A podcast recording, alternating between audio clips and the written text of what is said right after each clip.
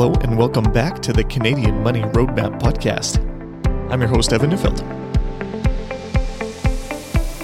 Today, we're continuing on with our series on my retirement readiness checklist, which you can find on my website. And today's topic is going to be about the Canada Pension Plan.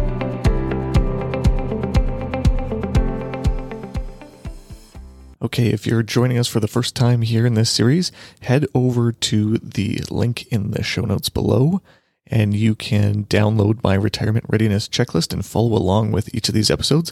But today we're going through the first section of the checklist titled Your Retirement Paycheck. And part of your paycheck is going to be comprised of the Canada Pension Plan or CPP. Today, we're going to talk about a few things. Uh, the question that I have on the checklist is specifically about reviewing your CPP estimate, but I'm going to go into a little bit more detail about what CPP is so you have a better handle on that. First things first, though, um, if you have not reviewed your estimate, uh, the place to find that is through your My Service Canada account, and I will have a link to that uh, in the show notes below, and you can log in there and you can see what you would qualify for when it comes to CPP. But that's a bit of a loaded question now if you're not understanding what CPP is in the first place. So let's back up the bus a little bit. And so the Canada Pension Plan is a government pension that provides retirement income to people who have contributed to the plan. And the way that you contribute to the plan is through employment. For most employed people, the contributions come 50 50 between yourself and your employer. So something comes off your paycheck every month. But before you receive money from your employer, they're also making a contribution on your behalf. It's changed over the years a little bit, but it's in the ballpark of about 5% uh, each way for your income. And then it tops out at a, a, certain maximum. It's called the yearly maximum pensionable earnings. You don't need to worry about that too much, but you won't just pay into it indefinitely. There's a maximum per year that you can actually contribute. So, to start receiving the CPP benefit, typically most people take it around 65 but you can take it as early as age 60 or as late as age 70 and anywhere in between. So, receiving CPP is an opt in program. You don't receive it automatically, but you have to apply to receive it. If you apply online, it usually takes about a week or two to, to receive it, so, but you obviously have to apply in advance before wanting to receive the payments there.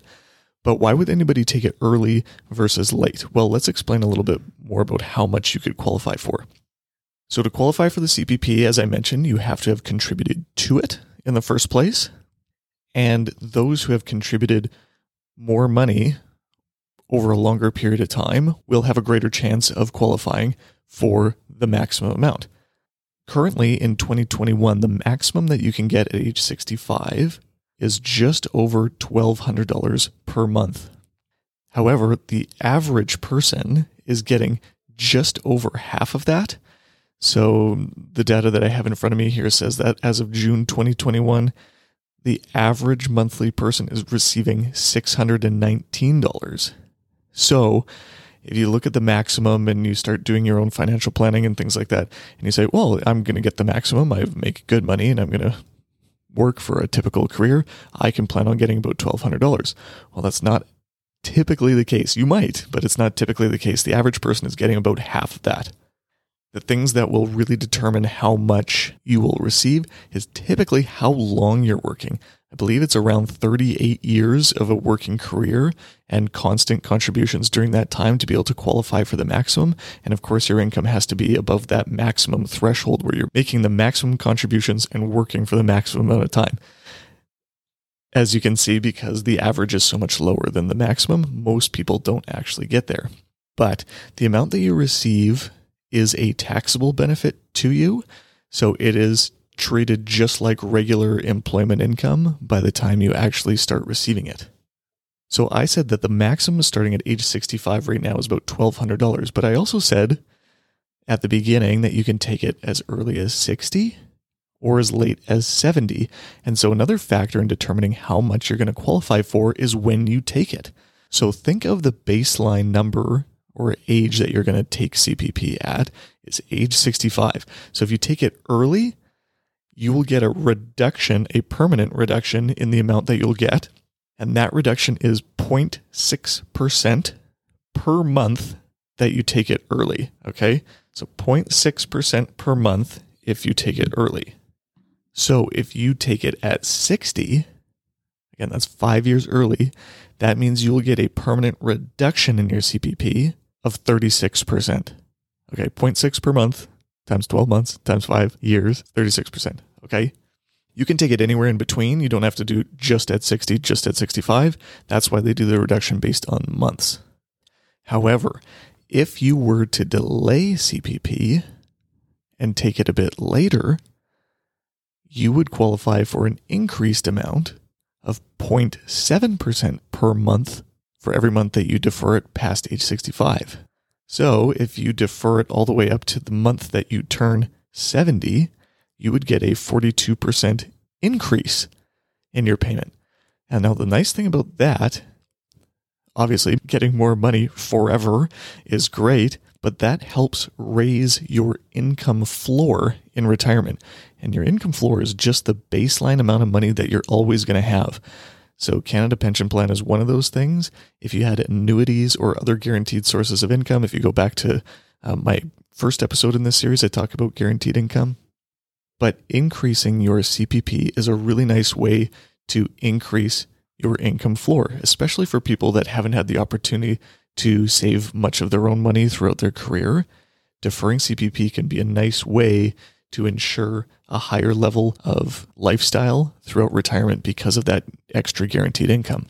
One other factor that you want to be aware of when it comes to the Canada Pension Plan is that the payments aren't fixed. So, like I said, the maximum right now is about 1200 a month, but that amount changes every year based on inflation. And right now, inflation is a bit of a buzzword and it's very prevalent. I'm looking outside and gas prices here in Saskatoon jumped up about 12 cents overnight. And so uh, inflation is kind of right in our face right now. So the nice thing about CPP is that the payment will increase with inflation. So even if there's deflation in a given year, which very, very rarely happens, your payment won't be affected. But based on the consumer price index, the this pretty standard government baseline for measuring inflation, Whatever that is at the end of the year, your payment from CPP will increase accordingly. One final thing that I want to mention here about CPP is that because it's a government benefit, some people get up in arms and there's a bit of hand wringing about whether the CPP benefit will actually be there for them when it comes to their retirement and they actually need to rely on that. Most people that think this way are people that are generally have a distrust of government in the first place. But the nice thing about the CPP is that it's actually managed by a completely independent board of investors. It's called the CPP Investment Board, and it is managed outside of the hands of the government. So the government right now during COVID, they're spending more money on emergency support systems and things like that. They cannot dip into the CPP to withdraw money for spending in other places. It's not funded by tax revenue. It's funded by people contributing to it and employers contributing to it. So it is kept separate from government spending. The CPP is actually one of the 10 largest pensions on earth. It is huge. And historically, it has been managed really well. The investment returns have been really strong. Not sure if that will continue, just like any other investment, but CPP is very transparent about their investment process, their returns, and their risks. And if anybody has the stomach to read through their entire annual report, uh, there's some interesting things in there. I'll have a link to the CPP investment board in the show notes. But they invest in very unique things. Um, I think I saw last year or a few years ago, maybe, that uh, CPP purchased Legoland, or they're one of the owners of Legoland. They own office towers in Europe, shopping malls in Asia, and also own stocks in things that you know, like MasterCard and Google. It is a huge, huge pool of money that has been managed really well historically. And so, in my mind, there shouldn't be any significant fears of the CPP running out. Things could always change, especially due to demographics and things like that, where more people are drawing on it than contributing. But based on the statistics that the CPP shows, they are anticipating this being a solvent pension plan for many generations to come. So, just a little recap here. What is the CPP? Well, it is a government pension that is provided to people who have contributed to it throughout their working years, and it is a taxable benefit that you can take anytime between age 60 and 75. How does it work? You have to apply for it. And you can receive up to currently a maximum of about 1200 but your situation, the number of years you worked, and your average salary during those periods of time will determine how much you'll receive, but also when you take it along the way. You get a reduction if you take it before 65, you get a permanent increase if you take it after 65.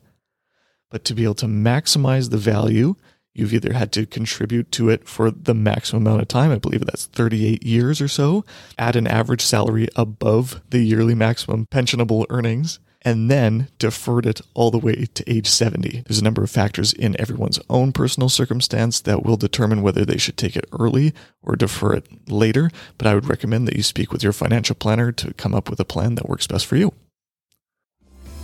Thanks for listening to this episode of the Canadian Money Roadmap Podcast. Any rates of return or investments discussed are historical or hypothetical and are intended to be used for educational purposes only. You should always consult with your financial, legal, and tax advisors before making changes to your financial plan. Evan Neufeld is a certified financial planner and registered investment fund advisor. Mutual funds and ETFs are provided by Sterling Mutuals Inc.